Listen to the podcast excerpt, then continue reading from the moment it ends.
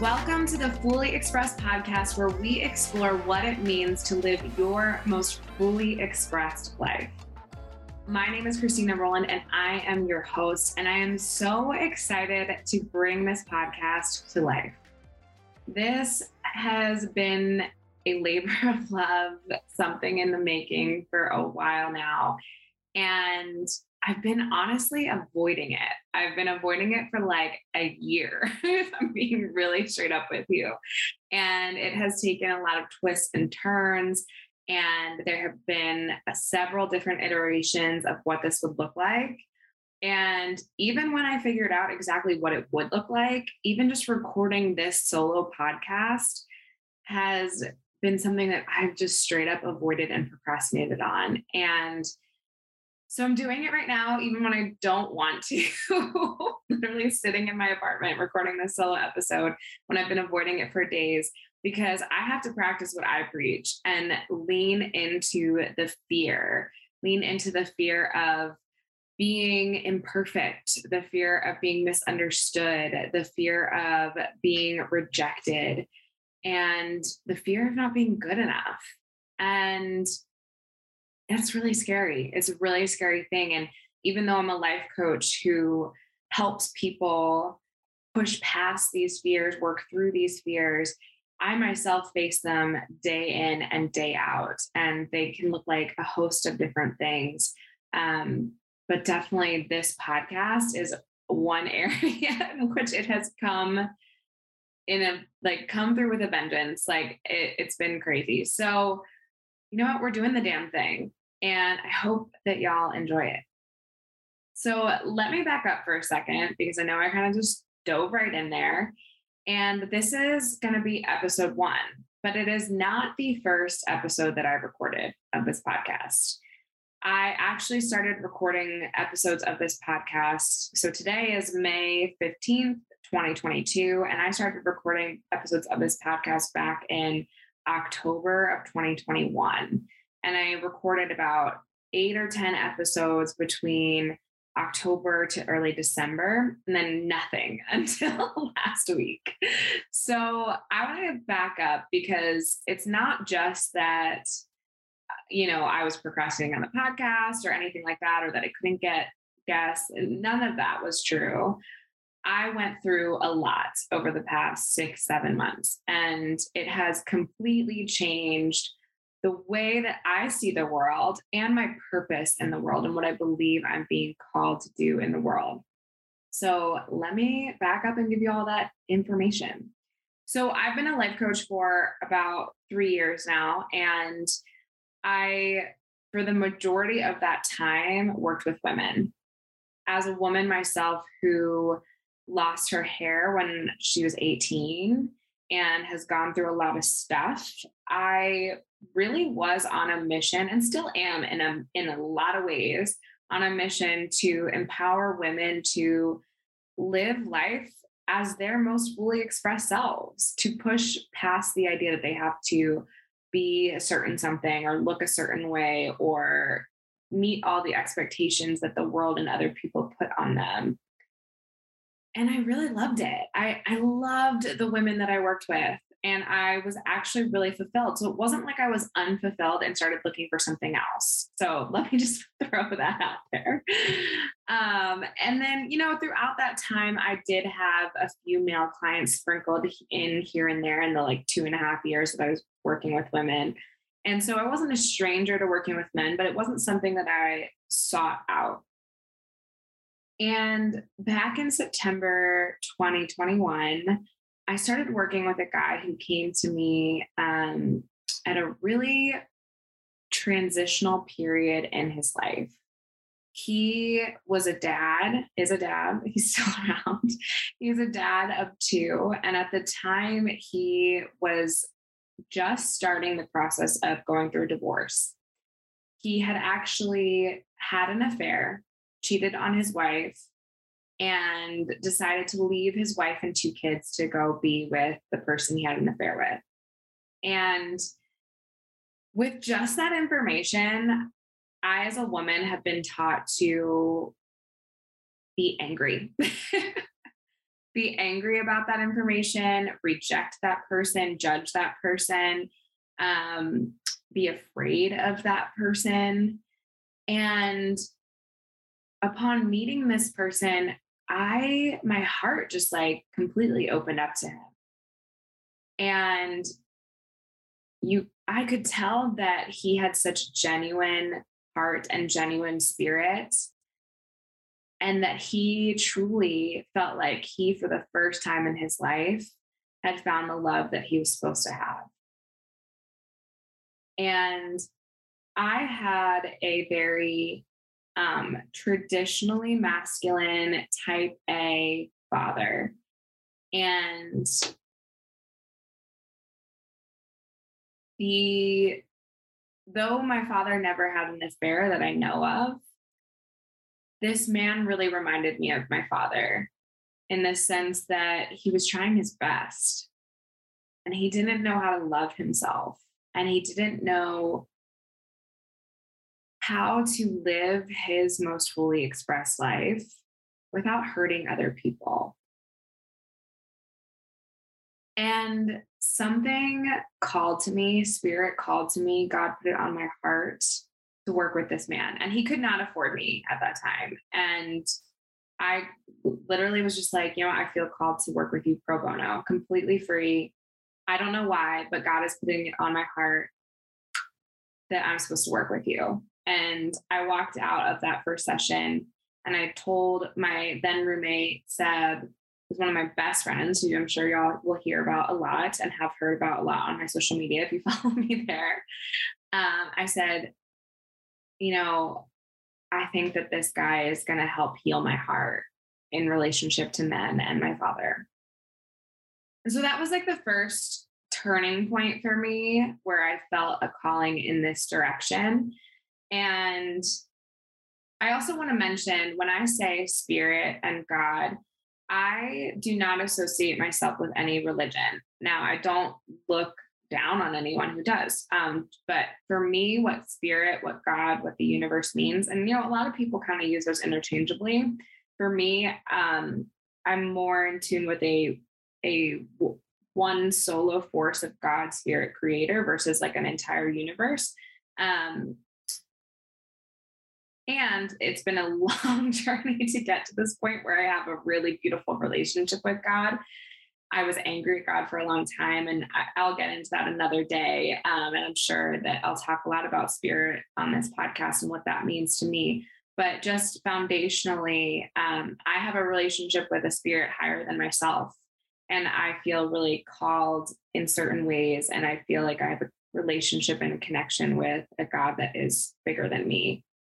Um, and it doesn't look like really any of the traditional gods or relationships that I was taught to have in the Christian church. Um, because that's where I grew up. I grew up in the Christian church. So anyway, I will probably mention God quite a lot. Uh, just know, just know that I am not in the business of putting any type of religion on anyone.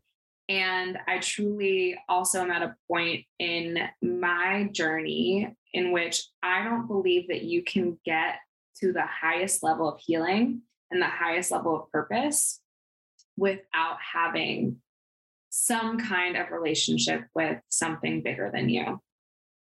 I think that there is actually a ceiling that you get to without spirit, without God, without a creator.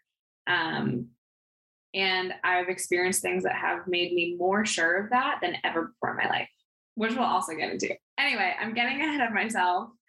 Um, so, yes, I started working with this person, and they were a man who um, really started to open my heart and to, to explore these other facets of men um, that I hadn't, that like I had thought about, but like maybe not so directly let's say. Okay. Um, and so I honestly, from there, you know, fall, winter 2021 is such a blur right now after everything that I went through.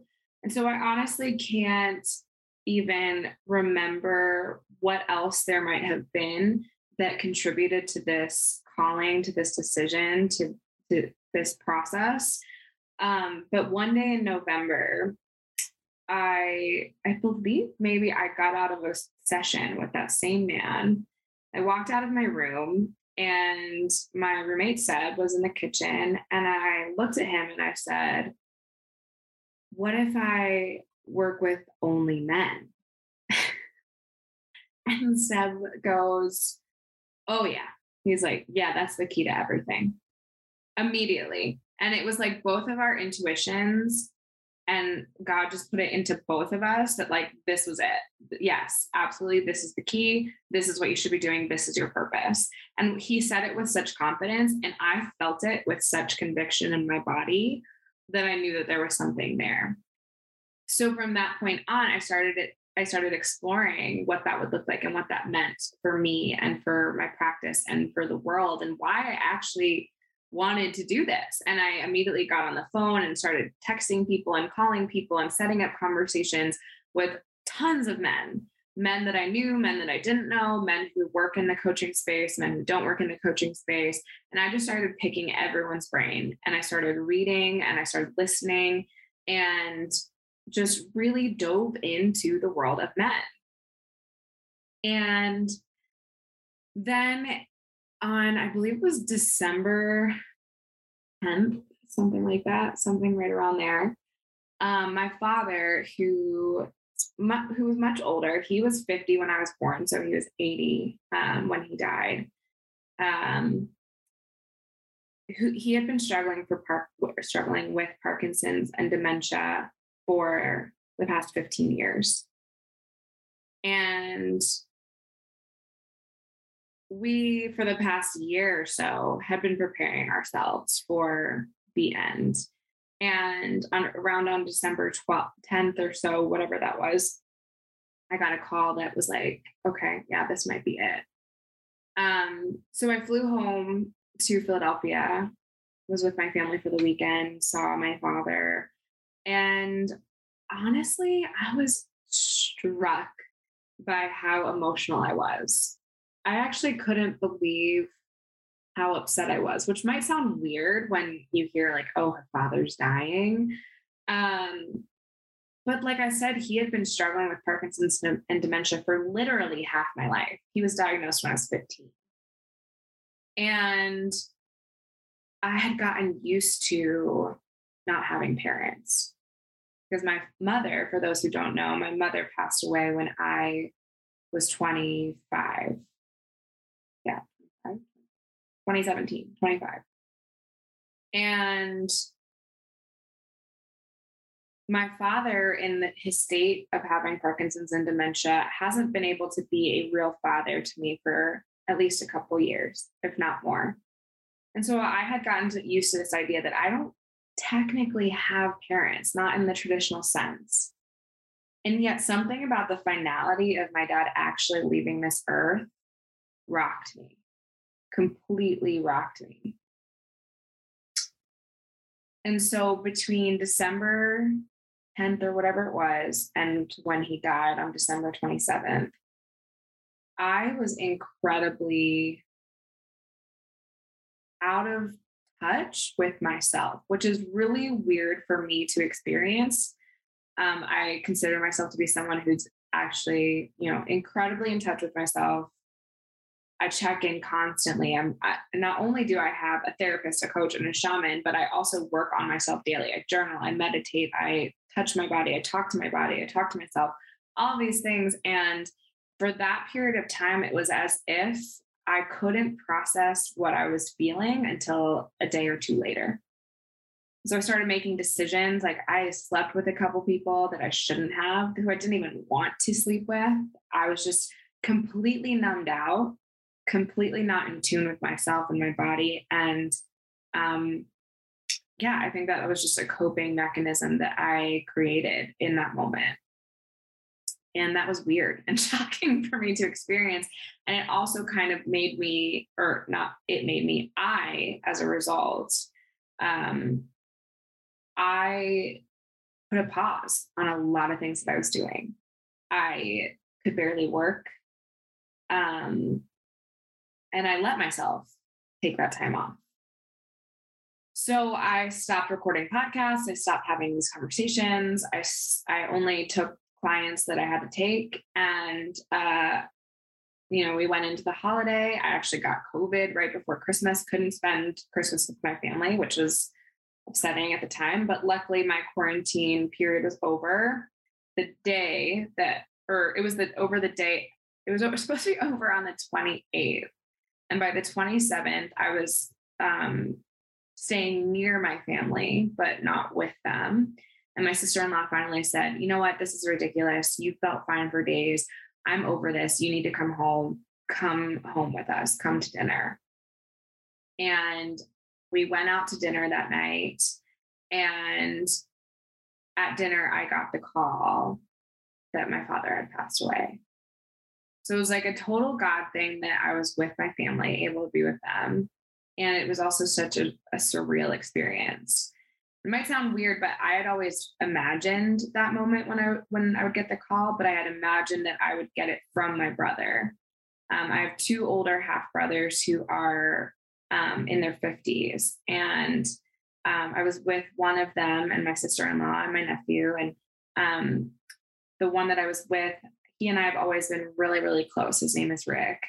And I always imagined getting that call from him.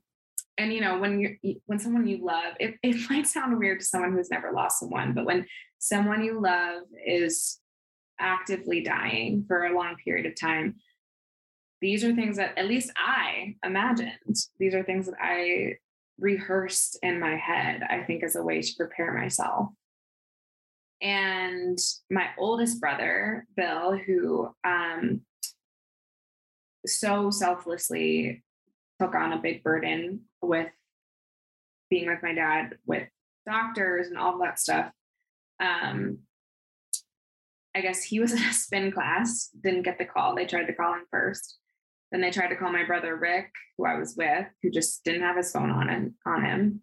And then they called me and it came up on my Apple Watch. And I looked at my sister in law and I said, Someone with the area code from there is calling me. And she said, Answer it. So it was really strange and surreal for me to be the first one to know and to get that call. Anyway, I'm get, kind of getting in the weeds here, but that, you know, to paint the picture of my experience, it was a really intense time. And um, yeah, it really, my father's death just really impacted me a lot more deeply than I thought it would.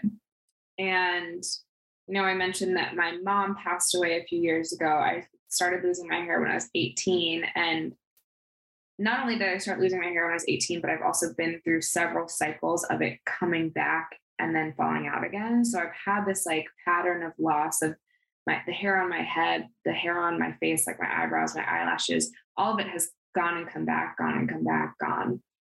And I've I also at one point lost a 10 month old puppy who died very suddenly and very unexpectedly. No one understood why. And it was it was kind of like my father's death was the last straw and a culmination of like 12 years of intense loss. And going into January after that, my trauma had never felt so physical or as physical as it did in that moment. Um, felt so present, so clear that it was deeply inside of me to the point in which, like, you know, I went into January and Seb and I drove across the country, went from Chicago to San Diego. We had already planned to spend the month of January in San Diego. My family and I put my dad's funeral on hold because of COVID. And I went forward with that plan. And in San Diego, I tried to give myself that space for healing as well. I only took clients that were already on my schedule. I didn't really take any extra meetings. I didn't force myself to do anything above and beyond. And yet I was so like deep in the thick of this feeling of insane loss um, to the point where I was like self sabotaging even my relationship with Seb. Like there were nights where he said to me, Hey, I love you and I'm trying to be here for you. I need you to stop pushing me away. And I would say things back to him, snap back at him. I honestly don't even remember what they were, but they would come out of my mouth. And I'd then I'd like sit there and be like, where did that come from? Why did I just say that? Like, I want to accept his love. I want to receive his support. Why am I pushing it away when that's not even what I want to do? It was almost like this my automatics were so intense my survival mechanisms were so intense at that time that I felt like I had no control over them in those moments. And it was shocking for me again because I've been in this healing work now for years. I've been in therapy for like five years, been in coaching for three and a half. And uh, I just was blown away by my own reaction and it was really hard for me to be with. And so when I found myself rejecting love from someone that is one of the people I love most in this world, Seb, I knew something was up. I knew that I needed to seek out something more. I knew that there was more healing for me to do. And for a couple of months, and by the way, throughout this whole time, the thoughts of working with men, the research about working with men was still going on, just not as intense. It wasn't as, um, you know, it wasn't as intense and like it must happen now, like I was doing in November.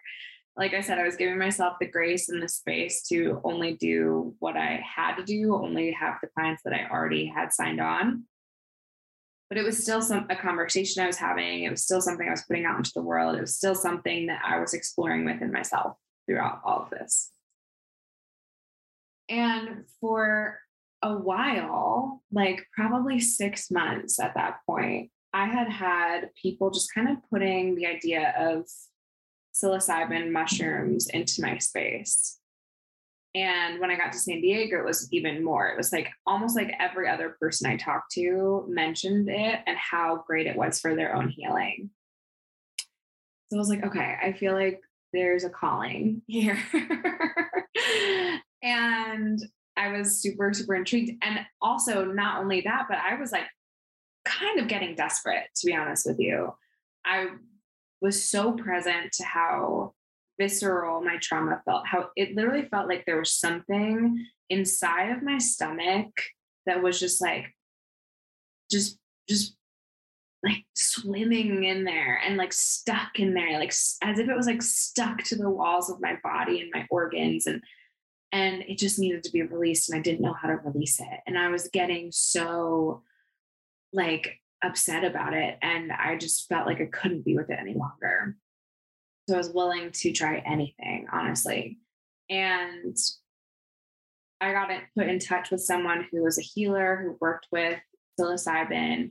And I'm a firm believer, especially now, that if something is right and if something is meant for you, it's not that it will just come to you, but you will be able to create it with ease and things will work out with ease.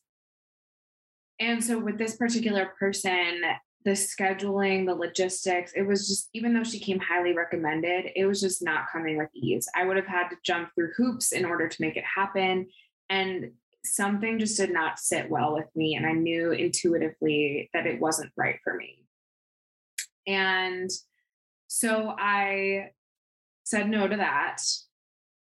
And then my sister in law got in a huge accident. She was sleepwalking, fell, her whole face was cut open, 300 stitches, nine hours of trauma surgery, level three concussion, all this stuff. So I ended up flying home to DC, left my dogs in, uh, I was then in San Francisco at the time, uh, left my dogs there, flew home to help my family for a couple of weeks. And while I was there, I, I just randomly decided, you know what, I'm just going to like put out more feelers, see if anyone knows anyone in the San San Francisco area texted a couple people that I know um, who I'm like uh, who I'd met like a couple years ago and things like that to see if they knew of anyone in the area.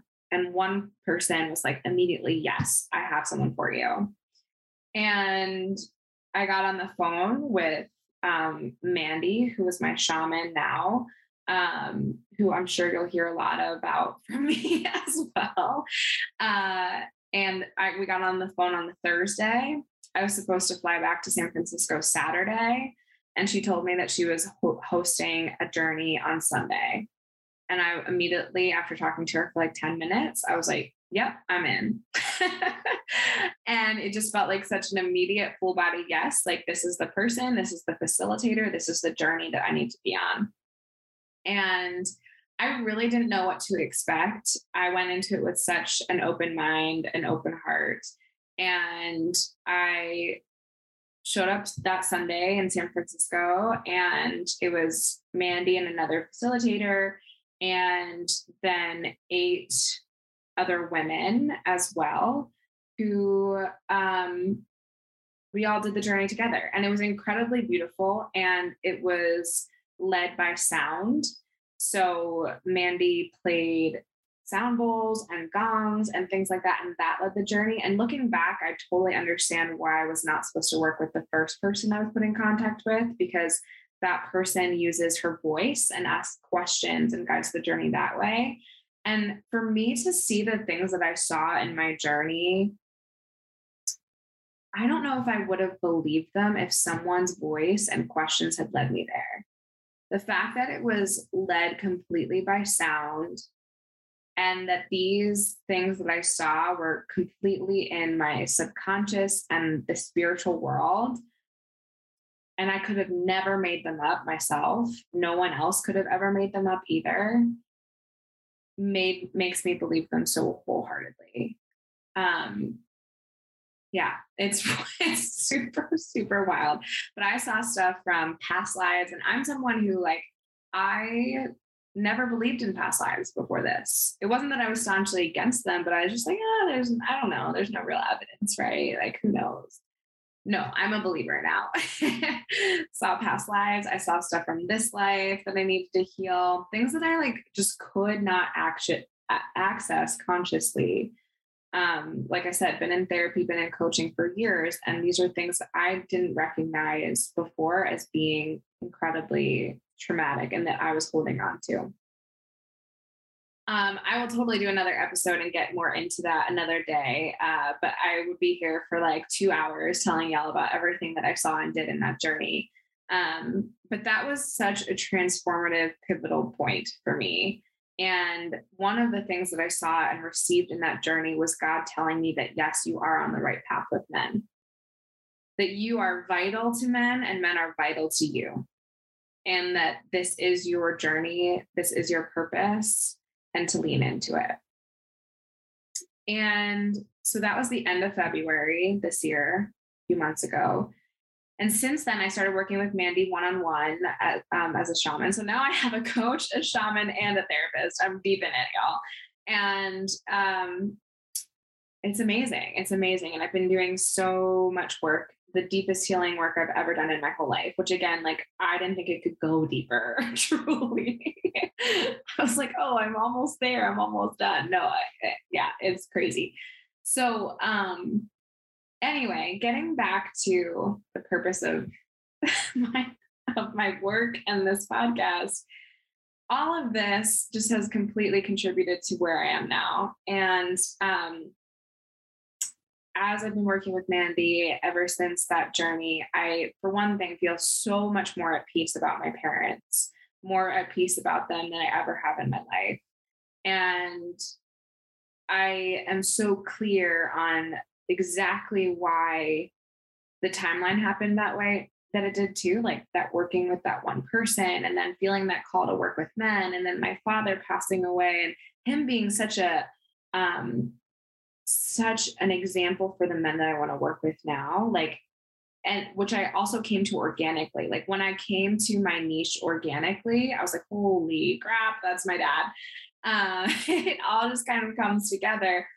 But anyway, looking at working with men and why I want to work with men in this journey, in this time that I've done all of this healing and learning, I have become so incredibly passionate about men's healing. And I truly think that it is the key to healing the world.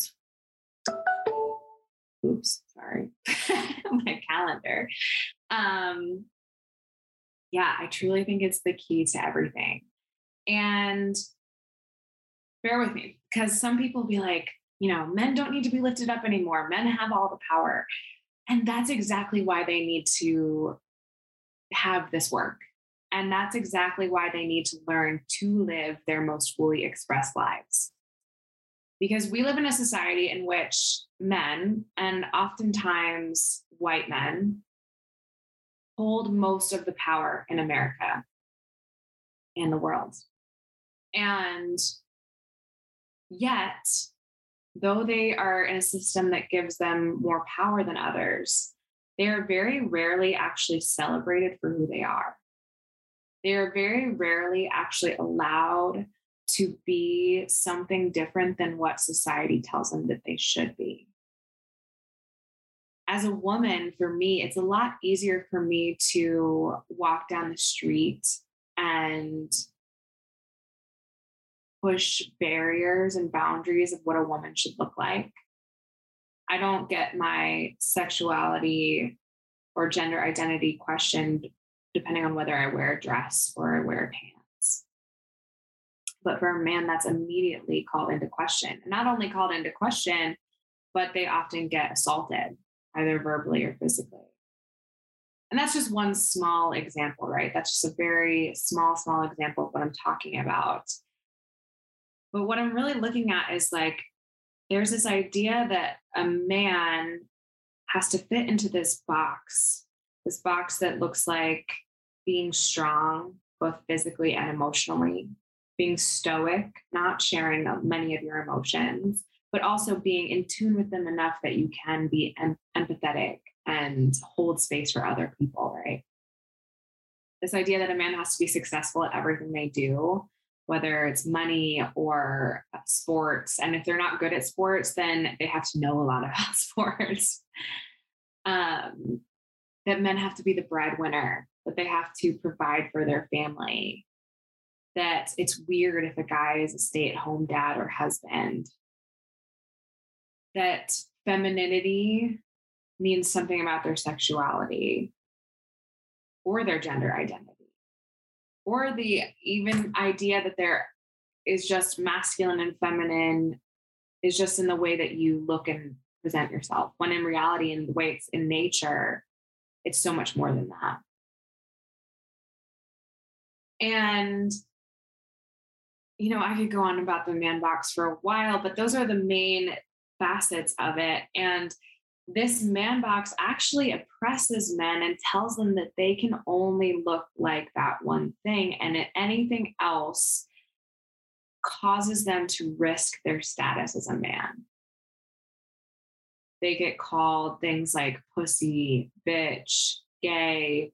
Men go around saying, I love you, no homo, as if like loving someone and expressing that is, again, as an indication of their gender identity or sexuality.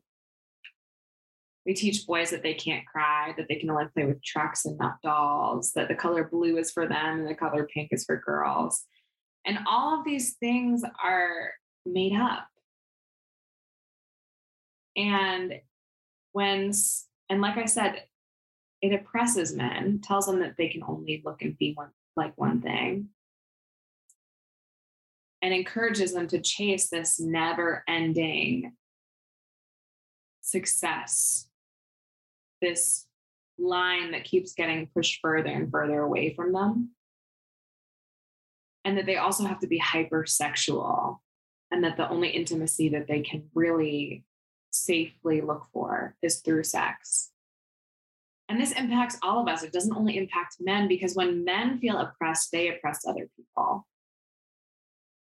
When people think that they're not allowed to be different, they get mad when somebody else is.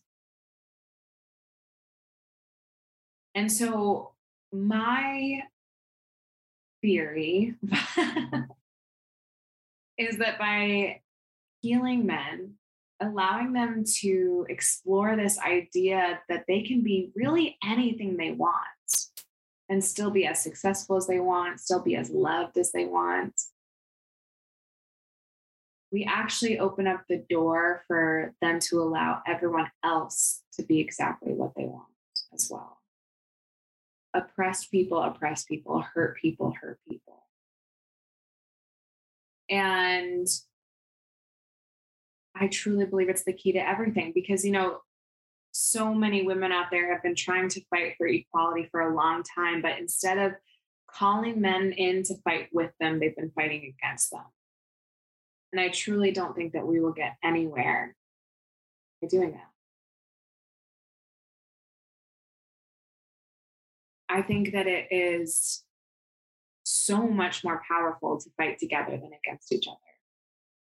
And so for me, working with men is not only something that I'm passionate about because I love men, it is something that I see as being a way for me to impact women in an even bigger way than if I were to work with women directly. Because women are so much more reliable to seek out this work and to feel like they're allowed to, right? A big part of it is that men don't even feel like they're allowed to get support a lot of the time, or else it makes them look weak and it says something about them. So I'm so interested in how can we open up this conversation where like, you know, there's a lot of rhetoric out there of like, people want men to be soft and they want them to change and they want them to look like something, they want them to be like women. I'm like, no, I don't care. You can be literally anything you want. that's my point. I'm not saying men need to be more like women. I'm not saying that men need to cry every day or show every emotion. Like, no, do whatever you want. And when we allow people to just be who they want to be, when we allow people to live their most fully expressed lives and be their most fully expressed selves, we all end up happier. It doesn't feel good to feel like you're hiding. It doesn't feel good to feel like your whole life is a secret. Who you are is something different from who everyone else wants you to be. Does not feel good, no matter who you are, no matter what gender you identify with. And so I want to make it a safe enough world where no one has to hide who they are.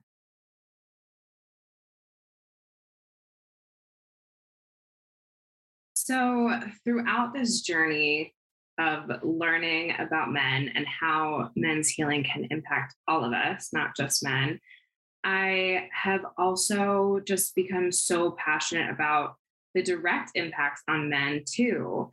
Um, so much of the data out there is so clear on how men's emotional health. wow, my dog just burped really loud. I don't know if you all heard that uh, how men's emotional health is a big impact on their physical health as well. Um, and actually, the data shows that men's the quality and depth of men's emotional relationships with their male friends is actually a better indicator of their um, immune system health and longevity than is their romantic relationships. And so, like, stuff like that just blows my mind, but also is not surprising to me at all because there's this misconception out there that our bodies are separate from our minds, when in actuality, our bodies are parts of our minds. Like, the mind includes the body, the mind is the brain and the body working as one together. And men are taught that their bodies are tools, sexual objects, and uh, forces of violence and aggression, and that they're somehow like disconnected to it and that they just can't control their physical urges. None of that is true. Spoiler alert. And so, not only does um, men addressing these emotional issues help their minds, it also helps their bodies and can help healing pain and all that stuff too. And also just lead to a better overall quality of life, both for them and anyone who loves them, right? This, when you feel good, everyone around you is impacted in some way. So I could go on forever about the benefits of this work and the conversations that I am having and want to be having in the world. But you'll get so much more of that throughout this entire podcast. So I will save a little bit, a lot of it for later. I will step off of my soapbox. Um, but basically, that is the evolution of how this started. The, the name of this podcast was always fully expressed. I actually had a women's coaching group last year called Fully Expressed because, again, a big part of my mission for a long time was empowering women to live their most fully expressed lives. And I just have seen how naturally, like that, that's now my mission just with men. Um, because men living their most fully expressed lives, whatever that looks like, whether that looks like um, what you know, quote unquote traditional men look like in our world where like they're hyper masculine, type A, um, all the things in, that fits in the man box, because that's not wrong either, right? Like everyone's version of manhood is beautiful to me. Um, if that's their fullest expression, awesome. And if it's not, let's figure out what it is and allow them to live it and create a safe space for it. Because then because when everyone is living at their fullest expression, everyone benefits, everyone around them benefits.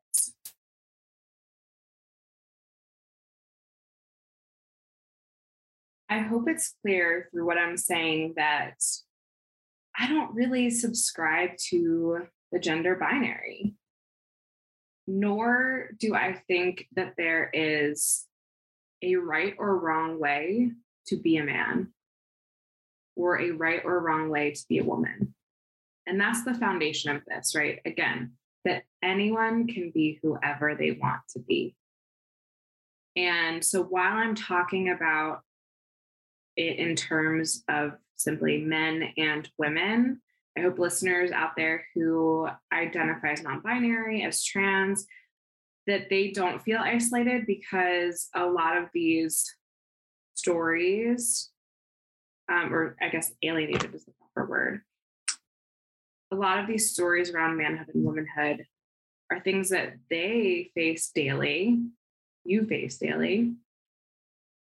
And I actually learned the most about it from trans and non binary people. I think they are the pioneers of this, um, which is so, so beautiful. And I should say they are the pioneers of this in the modern day, right? Um, because we, a lot of what I'll talk about as well is how our society has accepted these ideas of what a man should be and what a woman should be as if they were the natural truth, as if this is just how the world was created, as if this is just how God created us and we were meant to be. And with anything else is unnatural. Anything outside of the binary is unnatural. When actually, if we look back historically, this isn't the case. There are so many different cultures, indigenous cultures who um, organize in a matriarchal system. And, you know, you look back to in history, like warriors wore skirts, right? Men invented heels and women were actually mocked for wearing heels for a long time. And so all of these things can be traced back to a source of where they came from and why they switched and why the story came about about why men should look like one thing and why women should look like one thing. And again, there's a lot out there that I will say for the future, but to just give you a foundational idea of where I'm coming from, one of my favorite things to tell people is that everything is made up everything about this world is made up. Some of it feels really, really, really true to us because it's been passed down to us and ingrained in our subconscious through years of generational trauma and history.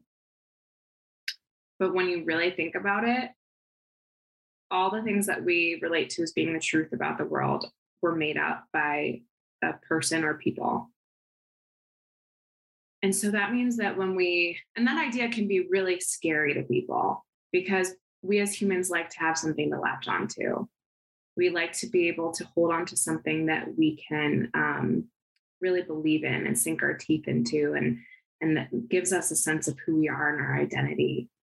So it can be really scary, but it can also be really, really freeing. Really, really freeing to know that you actually get to decide how anything and everything goes. And so essentially, this is the space for that, for us to explore the whole world through as many different lenses as we want to. And it is my hope that through this podcast, men and women alike can see how what a loving act it is to allow people to be their most fully expressed selves. And that everything in this, in this world is a cry for love. And that so much of where so many of us want to be in life stems from freeing ourselves or will result as result from freeing ourselves from the boxes that we were told we have to stay in.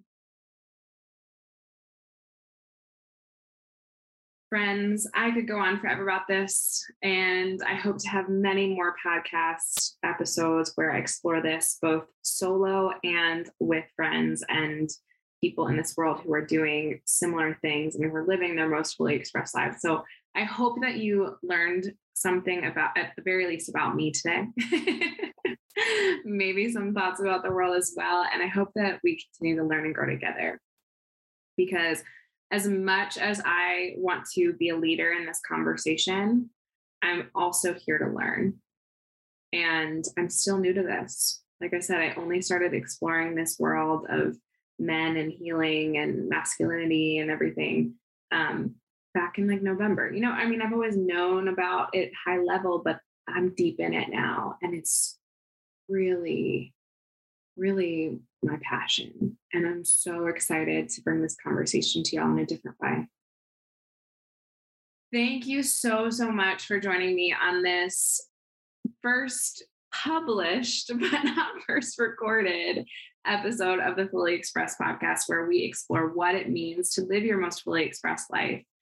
And I appreciate y'all for listening if you've gotten this far. And uh, if you liked what you heard, please, please, please leave a review, listen to the subsequent episodes.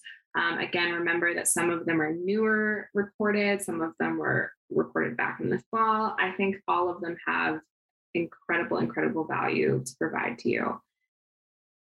And find me, you can find me on Instagram at Stina, S T I N A, and then E for my middle name, and Rowland, R O W L A N D. Um, if you're interested in exploring some coaching with me, some consulting, and having these conversations in your workplace, I do both individuals and workplace coaching. Um, please feel free to send me a message on Instagram. My all my email and things like that is on there too. Or you can check out my website, ChristinaRowlandConsulting.com. Um, so yeah, thanks for being here, y'all. I my heart is so full, my heart is so open and hope that you were able to listen to this episode from that place as well. Sending you so much love. Have a great rest of your day.